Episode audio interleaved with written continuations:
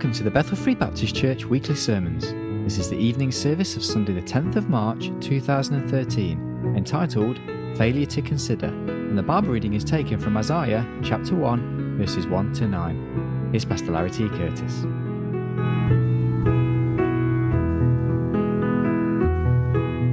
I'd like to take our scripture reading this evening from the book of Isaiah, chapter 1. This is where I can't remember what, how God changed my direction. This is what originally was planned to preach last Sunday evening, uh, but uh, I don't remember why, but the Lord changed our direction to uh, speaking about being high and lifted up, the Lord Jesus Christ. But uh, our thought this evening, failure to consider. Book of Isaiah, I invite you to stand to honor the reading of God's Word as we begin in chapter 1 and verse 1. The vision of Isaiah the son of Amos, which he saw concerning Judah and Jerusalem in the days of Uzziah, Jotham, Ahaz, and Hezekiah, kings of Judah. Hear, O heavens, and give ear, O earth. For the Lord hath spoken, I have nourished and brought up children, and they have rebelled against me. The ox knoweth his owner, the ass his master's crib. But Israel doth not know, my people doth not consider. Ah, sinful nation, a people laden with iniquity, a seed of evildoers, children that are corrupters. They have forsaken the Lord. They have provoked the Holy One of Israel into anger. They are gone away backward. Why should ye be stricken any more? Ye will revolt more and more. The whole head is sick and the whole heart faint. From the sole of the foot even unto the head there is no soundness in it, but wounds and bruises and putrefying sores. They have not been closed, neither bound up, neither mollified with ointment. Your country is desolate. Your cities are burned with fire. Your land, strangers devour it in your presence and it is desolate, as overthrown by strangers. The daughter of Zion is left as a cottage in a vineyard, as a lodge in a garden of cucumbers, as a besieged city. Verse 9 says, Except the Lord of hosts had left unto us a very small remnant, we should have been as Sodom, and we should have been like unto Gomorrah. Father, we thank you this evening as we look into your word, Lord, this passage that you have laid upon our hearts. We pray, Lord, that you would just be with us and help us this evening. Lord, that not only the words would be spoken that you would have spoken, Father, they would be speak, spoken the anointing of your power and not man's. In Christ's name we pray. Amen and amen. You know, it's interesting because in some ways, if we tried to plan these things out, we'd make a mess of them. I had not considered when this was when God first laid this message on my heart and when I had first originally planned to preach it last week, of course, in the, in the timing of all and, and why God changed that direction, but really the message this evening, in a lot of ways, ties into what we looked at this morning. And I would ask you to pray about that. Because, you know, it's an interesting thing. A lot of times I wrestled with the Lord because, of course, Today is Mother's Day. Happy Mother's Day to all you mothers, by the way. A day to honor motherhood. Uh, and of course, we did look at that this morning. I tried to look at that. But of course, in contrast, in a society uh, where that sin abounds, uh, in a society where that uh, uh, it is vital, it is important, as we talk about contending for the faith and we talk about the witness of the church we find that the witness of the church, the words that they speak, will mean very little if the lifestyles and the lives that they live are that of a sinful world. We would have never thought that we would live in a day, as we said this morning, when that homosexuality was considered just to be okay, just another lifestyle, another way to be. When gay marriage would even be debated in the, in the, in the House of Parliament let alone coming to a point to where that the political leader of the country is pushing uh, to get it through. The simple truth is that is the society that we now live in, and it goes slap in the face of motherhood, of marriage, of the way that God planned for this society to be. But we find that, again, one thing that was interesting to me this morning is that, you know, I find a lot of times you kind of expect those old people like me to think real hard on a lot of these things. But one thing that really surprised me this morning after the service was a number of the young people that came up wanting the scriptures and wanting some of the notes because they didn't have to face that thing every day at school. They face it in society all the time, and we fail to realize a lot of times that, again, this is our sword. This is what we have to fight against the enemy with. And so we need to address these things a lot of times. And the truth is, is that as we look this evening, we find that here in this text that uh, that God uh, Jehovah God. You'll see that's capital L, capital O, capital R, capital D. That's Jehovah God, Yahweh in the Hebrew. He's really filing a complaint against the nation of Israel here. And we've seen a number of times how it's interesting in scriptures that there's usually this two or three witnesses will, he's inviting here the heavens and the earth to witness this. We find that as we read through these verses that it's almost like a courtroom scene where God, in essence, he's the, he's the plaintiff, he's the prosecutor, and he's the judge. He said, I have nourished and brought up children. That's important. These are God's children. He's not talking about a sinful world. We look out there and it shocks us sometimes that all those sinners are actually acting like sinners. They're acting like they're supposed to act. They're supposed to be unrighteous. They're supposed to be ungodly. But we find that the complaint that God is bringing against the nation of Israel here is not against the sinful world. He said, I have nourished and brought up children, God's children. These are the descendants of Abraham, his, his chosen people. We know in, in, in reading through so many passages that God's intention was for them to be a blessing to other nations. But instead of being a blessing to the nations, here in this passage, he's having to call upon those nations to witness the shame. God had cared for them, God had nourished them. What were his children's response? I have nourished and brought up children, and they have rebelled against me. I've cared for them. I've met their needs. I've given them the things they need, and yet now my children are rebelling against me. They were disobeying. They were rebelling like children when they've been cared for by their parents and, and raised many times all their lives all their needs being met. And they reach that point when it always seems to happen when there comes that point when they suddenly realize or they think that they suddenly know more than mom and dad does.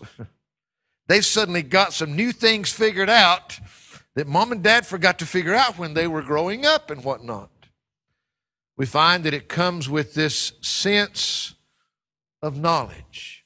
And it's when this sense of knowledge comes that they then begin to disobey and rebel against the very ones that have lovingly brought them up. And we see it time and time and time again in the physical world, where children rebel against the great love, the great care, the authority that's over them, that has been there all this time. Well, here God is speaking as a father. I've nourished and brought up children. They have rebelled against me. It's interesting as he goes on there when he said, Hear, O heavens, and give ear, O earth, for the Lord hath spoken. I have nourished and brought up children, and they have rebelled against me. Notice his next words The ox knoweth his owner, and the ass his master's crib. In other words, even the dumb animals like the ox and the ass they seem to understand better than my children do.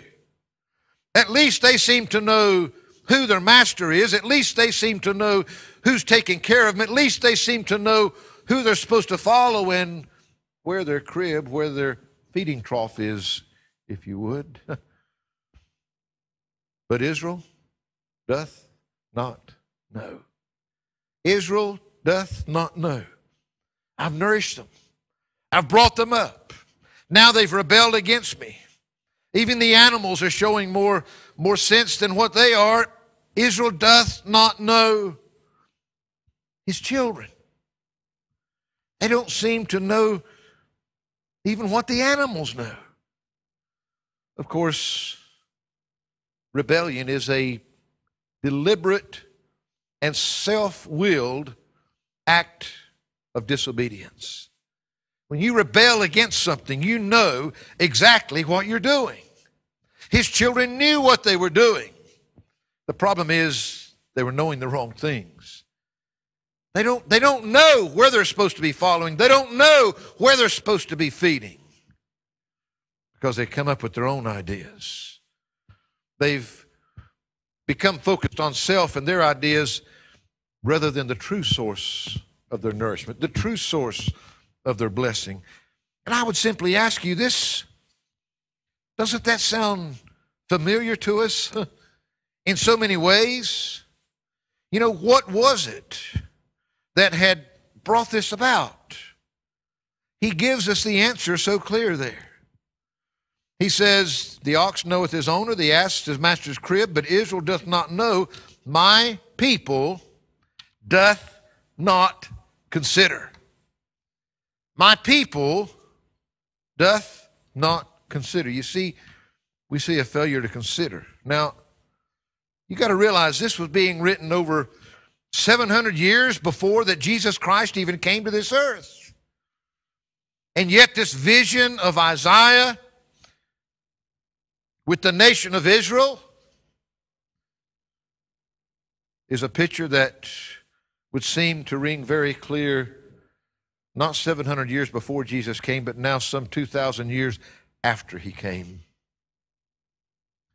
The nations of the earth that have known God's blessings so abundantly, his children, they're the ones that have rebelled against him because they have failed to consider some things.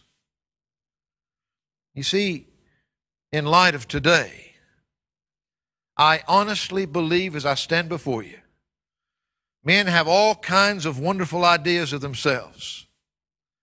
Why have so many of the Western nations been blessed to the degree that they have?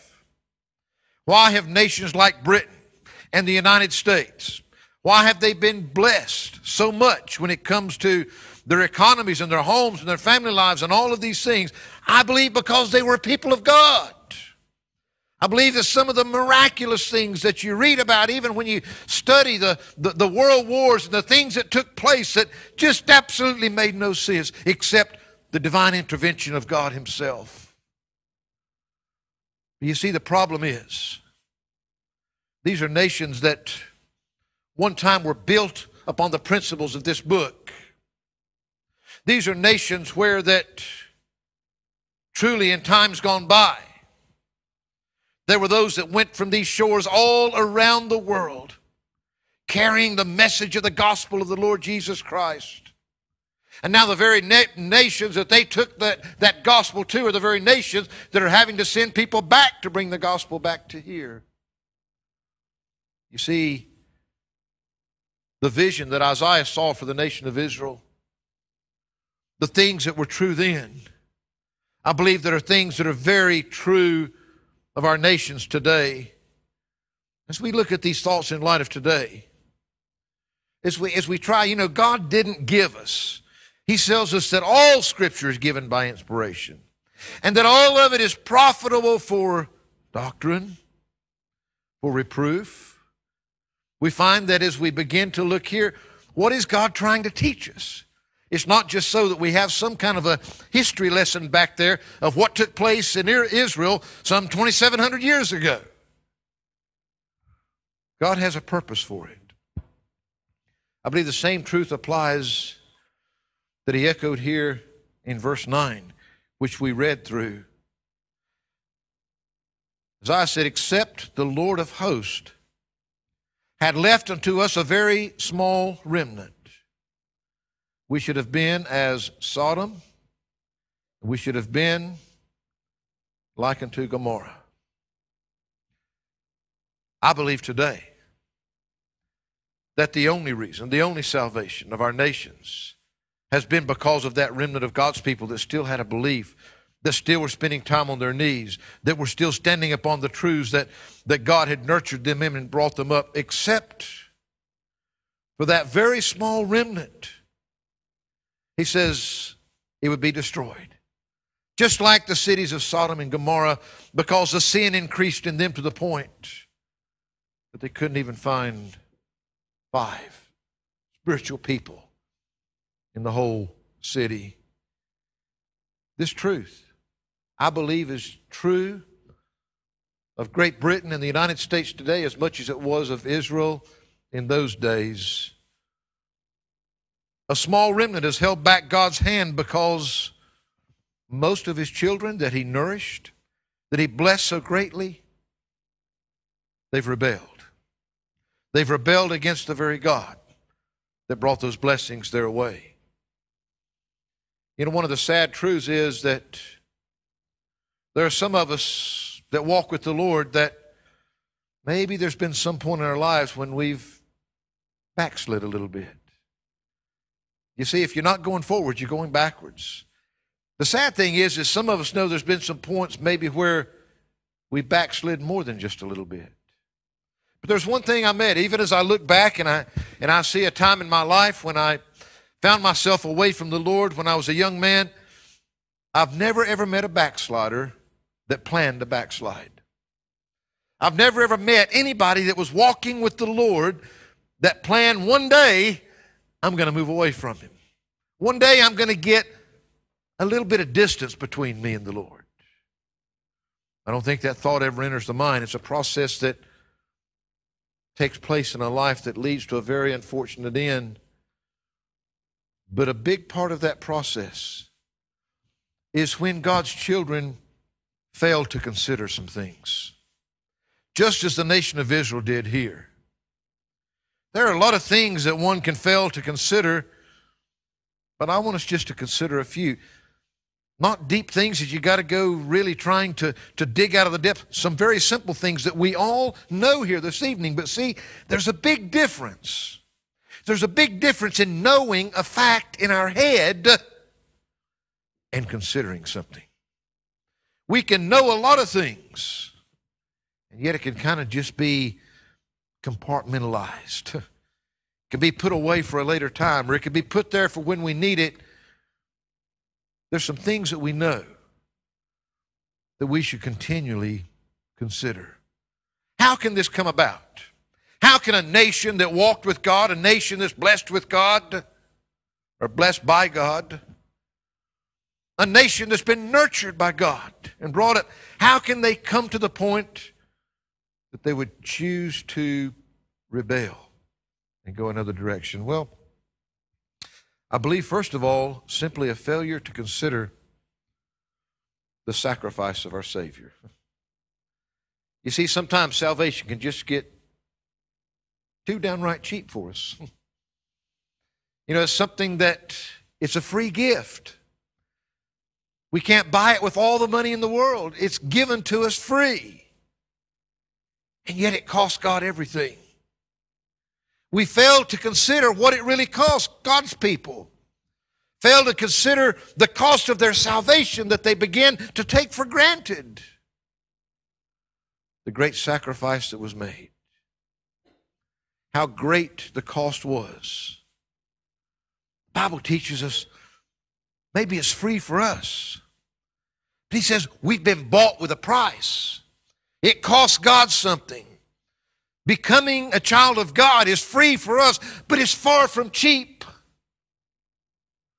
The sacrifice that was made for our salvation is so far beyond measure that we can't even go there.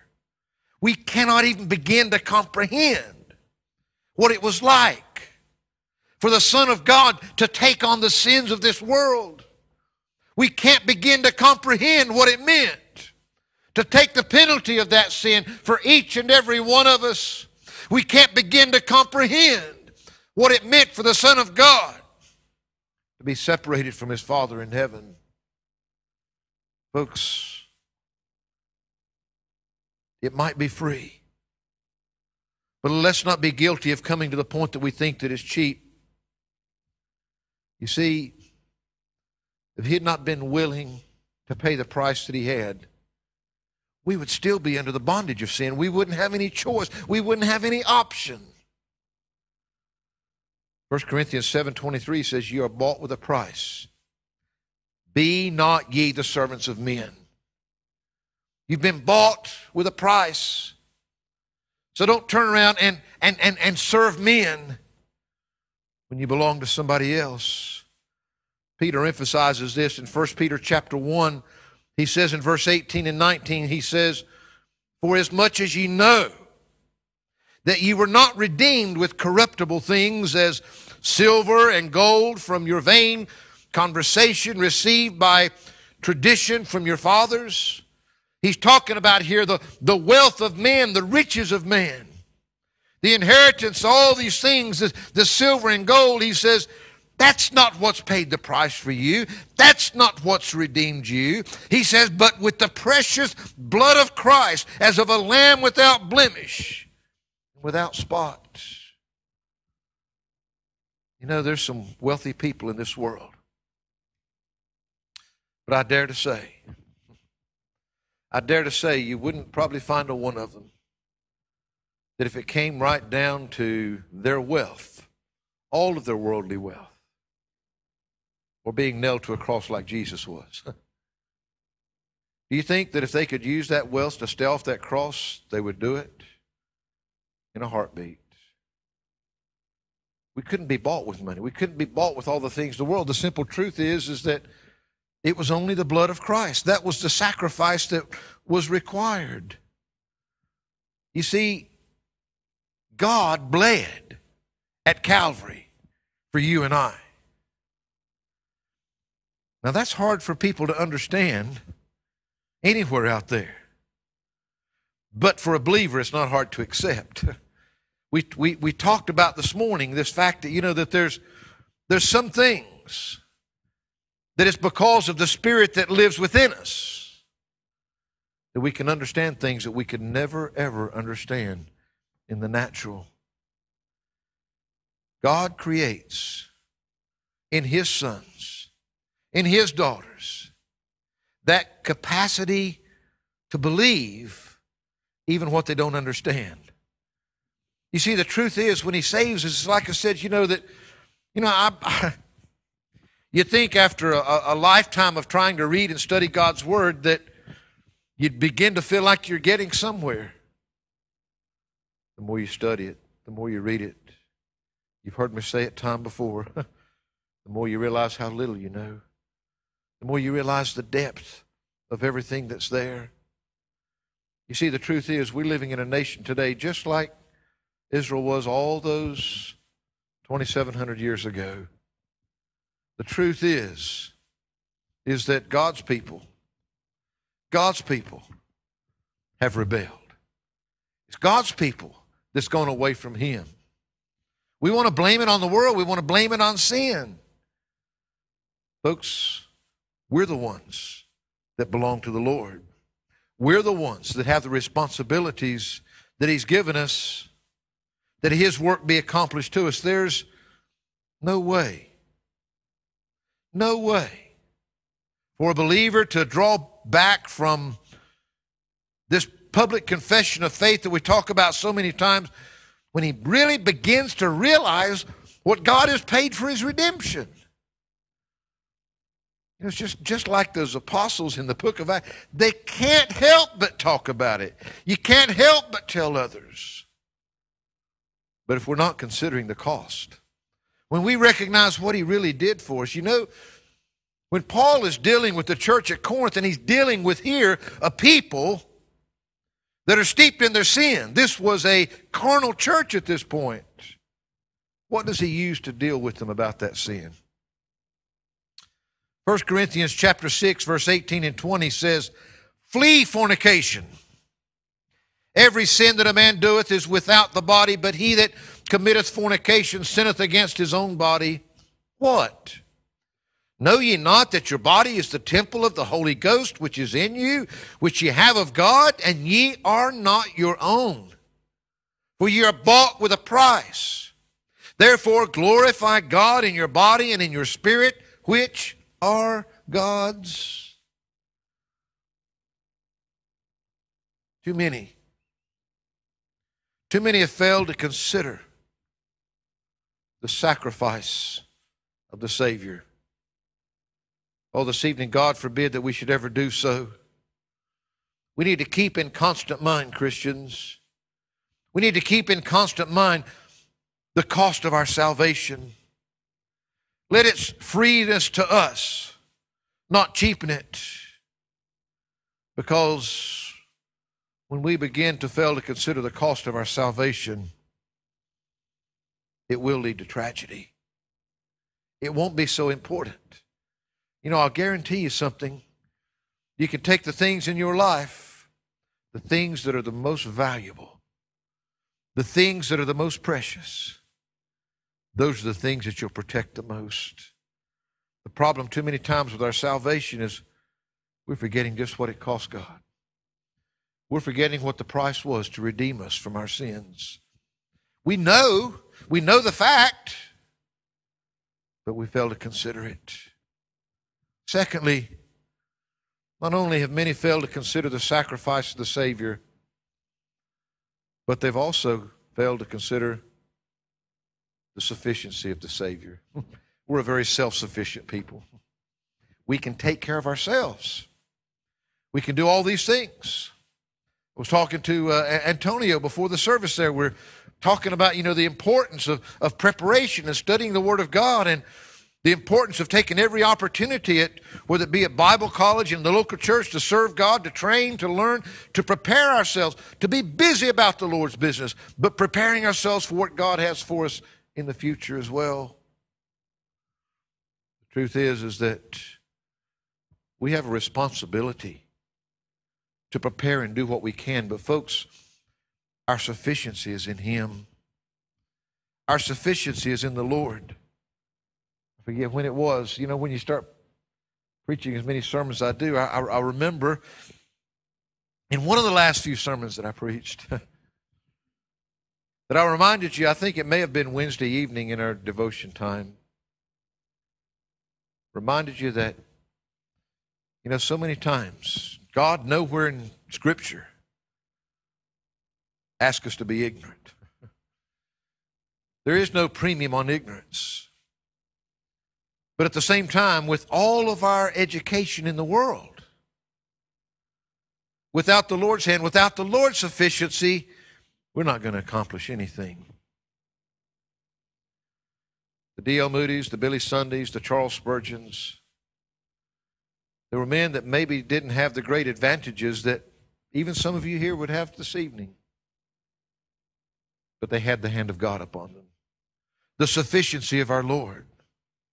You see, we should never fail to consider not just the sufficiency, if you would, the all sufficiency of the Savior. The sacrifice he made, the, the price he paid, it was his own blood. But the blood of Christ was sufficient, the Bible says, to cleanse us from all sin. It was sufficient for us to, to be able to be cleansed from sin and then to be able to live for God. Hebrews chapter 9, verses 12 to 14 says, neither by the blood of goats and calves, but by his own blood. He entered in once into the holy place, having obtained eternal redemption for us. For if the blood of bulls and of goats and the ashes of an heifer, sprinkling the unclean, sanctifieth to the purifying of the flesh, how much more shall the blood of Christ, who through the eternal Spirit offered himself without spot to God, how much more shall that purge your conscience from dead works to serve the living God? Yes, we need to consider the cost, the sacrifice that was made by our Savior. But we need to consider continually the sufficiency of our Savior. Everything we are, every hope that we have, it all rests in Him. It was sufficient. You'll notice in the words, but by His own blood, He entered in once into the holy place, having obtained eternal redemption for us. You see, that redemption, that price that was paid, that sacrifice that was made, what it obtained for you, that redemption, he says, was eternal for us. It was for us, personal. And it was for something that was sufficient for eternity. He obtained what we could never obtain. And then he just gave it to us by grace. It cost him everything. But he was obtaining that redemption for you and I that would last for eternity. He obtained our redemption, but he also obtained our very acceptance into God's presence. Ephesians 1 6, to the praise of the glory of his grace wherein he hath made us accepted in the beloved. Jesus has made us accepted. There's no way any one of us could even stand before God and be accepted of God except for Jesus Christ. He obtained our redemption. He's the one that obtained our acceptance into the presence of God. Matter of fact, I know it's hard to believe when you look in the mirror, He's the one that obtained your perfection. I know that most of you have met at least one perfect person in your life. Colossians 2:10 says, "And ye are complete in him, which is the head of all principality and power." You're complete. Literally is speaking about your perfection. You're everything that you need to be. You're all sufficient. Now, I know. I know that most of us haven't had the privilege of experiencing that yet. When we look in the mirror, we see lots of imperfections. But yet, the Bible says you are complete in Him. You see, he's speaking about a positional perfection there, a positional perfection in Christ. You are complete. You are all sufficient. You have everything that you need. What's the result of that? Colossians 1, verses 21 and 22 says, And you that were sometime alienated and enemies in your mind by wicked works, yet now hath he reconciled in the body of his flesh through death to present you holy and unblameable and unreprovable in his sight. If you continue in the faith, grounded and settled, and be not moved away from the hope of the gospel. Holy, unblameable, unreprovable. Guess what?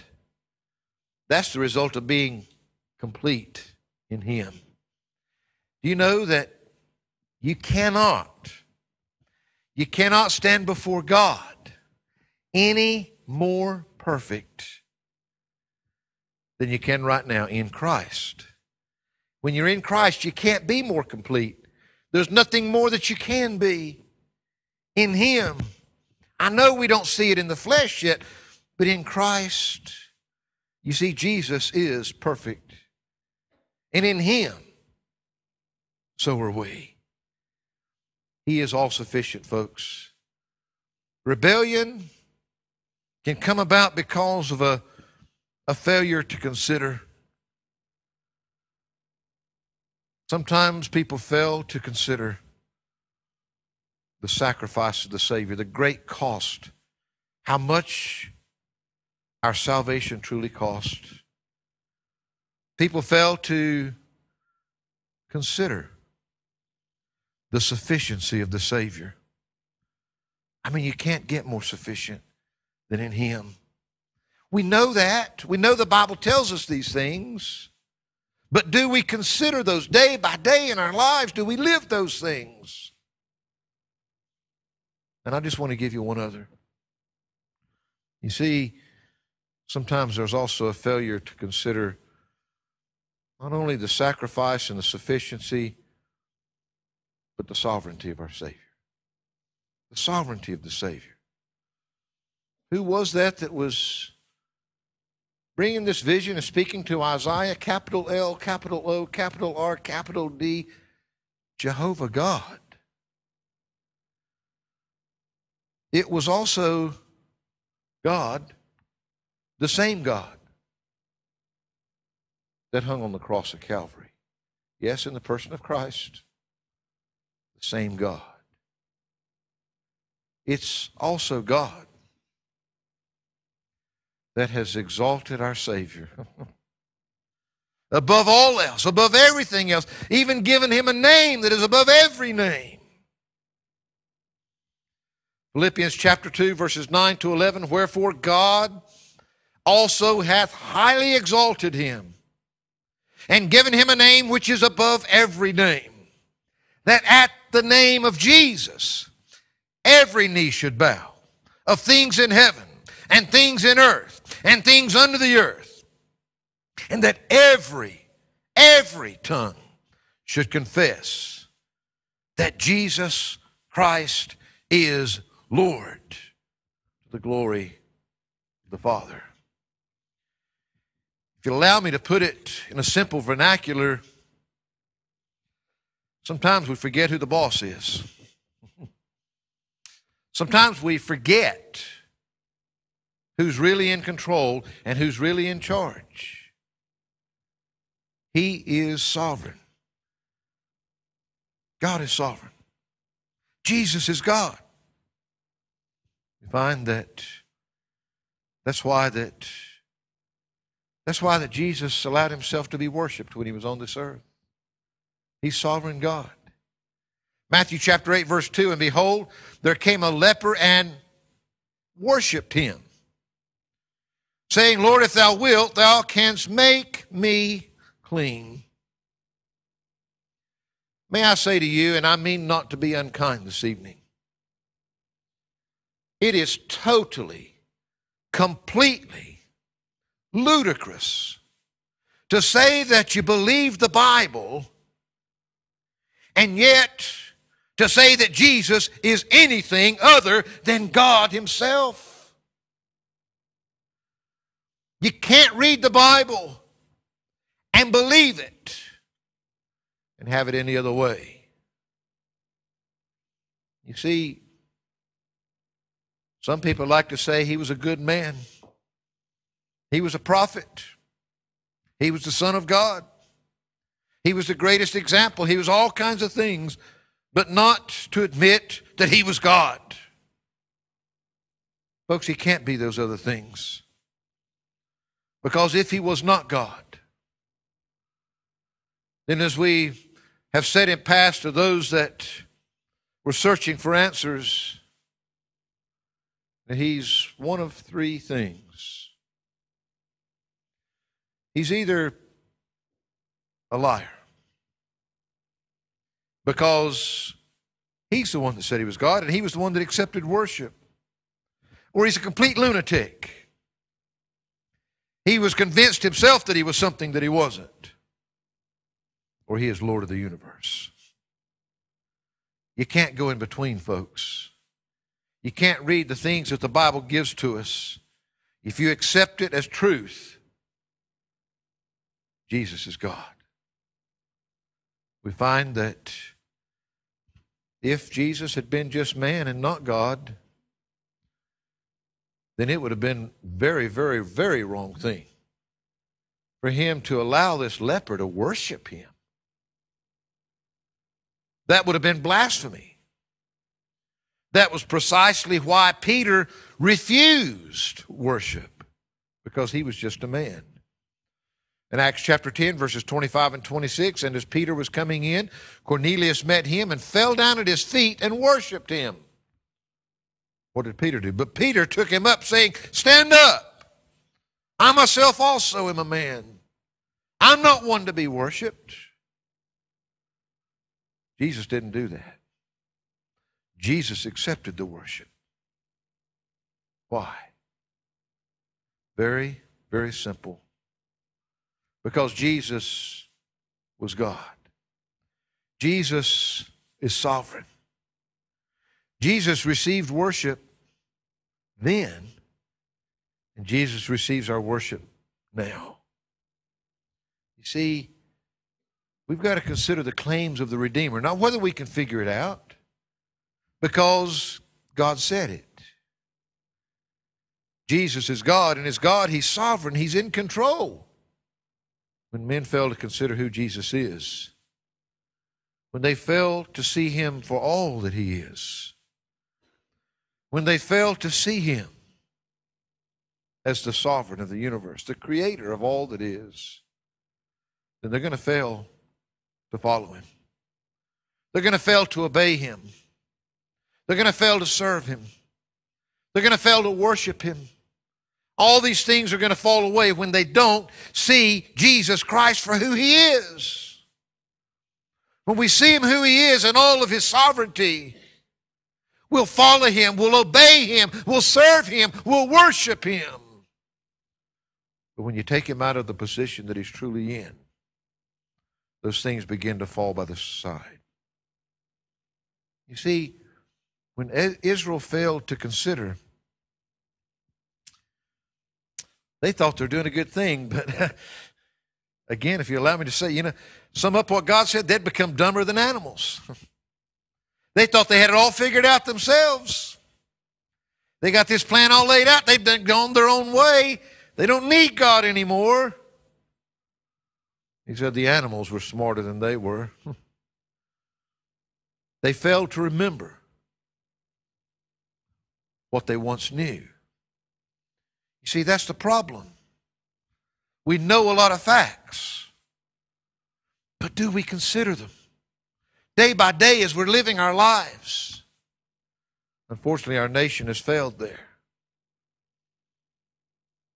They forgot who nourished them, who cared for them, who met their needs. And in time, they rebelled against the very God, their Father, the one whom their very existence was dependent upon. I'm just saying, folks, we find ourselves in a very similar position today. A great majority of our nations are doing the same thing that Israel did. There is a failure to consider. And it's really pretty simple things that they fail to consider. These are things we know. These are things Israel knew. These are things that we know from God. And yet we fail to consider them. You see, in the end, what they fail to consider most is Jesus Christ. Him, His person. It was His sacrifice, it's His sufficiency, it's His sovereignty. It's all in Him or it's nothing. I want to give you this verse in closing. You see, these thoughts can do a couple of things for us this evening. Number one, it can encourage us, it can let us know we can be part of the remnant. We can be those that truly are walking with our Lord. Or we can be part of the majority that's out there. The Word of God is there for all of us to know. that but we consider him, give him his rightful place in our lives day by day. But it's also another reason this evening, not only for you and I to help keep us, nobody plans to backslide, I said. But you can sure plan not to. You can put the preventative measures in. You know, one of the things that used to irk me as a young man when I was serving in the Air Force is all the equipment was running absolutely perfect and all the planes were flying where they were supposed to, you know, like on and off the runways and not into the side of the mountains out there or something. Everything seemed to be clicking over pretty good. And yet, man, we had all this work we had to go out and do called preventative maintenance. You know, you don't wait until everything breaks and the, and the planes are flying in the wrong places to go out and fix it. You do the things that are necessary to keep it from breaking in the first place. Christians are pretty poor at preventative maintenance a lot of times. It's after it's broke. We're down in the gutter. We're trying to figure out how we got there, wanting to get out. But, folks, we can consider some things. We can keep Jesus foremost. Remember, your salvation isn't cheap. Remember what it cost him. Remember the sufficiency that you have in Jesus Christ. He's all sufficient. Remember, He's sovereign. Be willing to bow to Him. One day, every knee will bow and every tongue will confess that He is Lord, that He is God. But right now, you and I can do that. But also, I believe that you and I can have at least a part in the condition of our nations because we're not going to turn them around by just doing good things in ourselves. But Second Chronicles 7:14 is still in our Bibles. Which says, if my people. Is, is that not who these people were in Isaiah chapter 1? God's people? Second Chronicles, if my people, which are called by my name, shall humble themselves and pray and seek my face and turn from their wicked ways, then will I hear from heaven and will forgive their sin and will heal their land. He's still the same God. If he was willing to do that for the nation of Israel, for his people, is he not still willing to do that for his people today?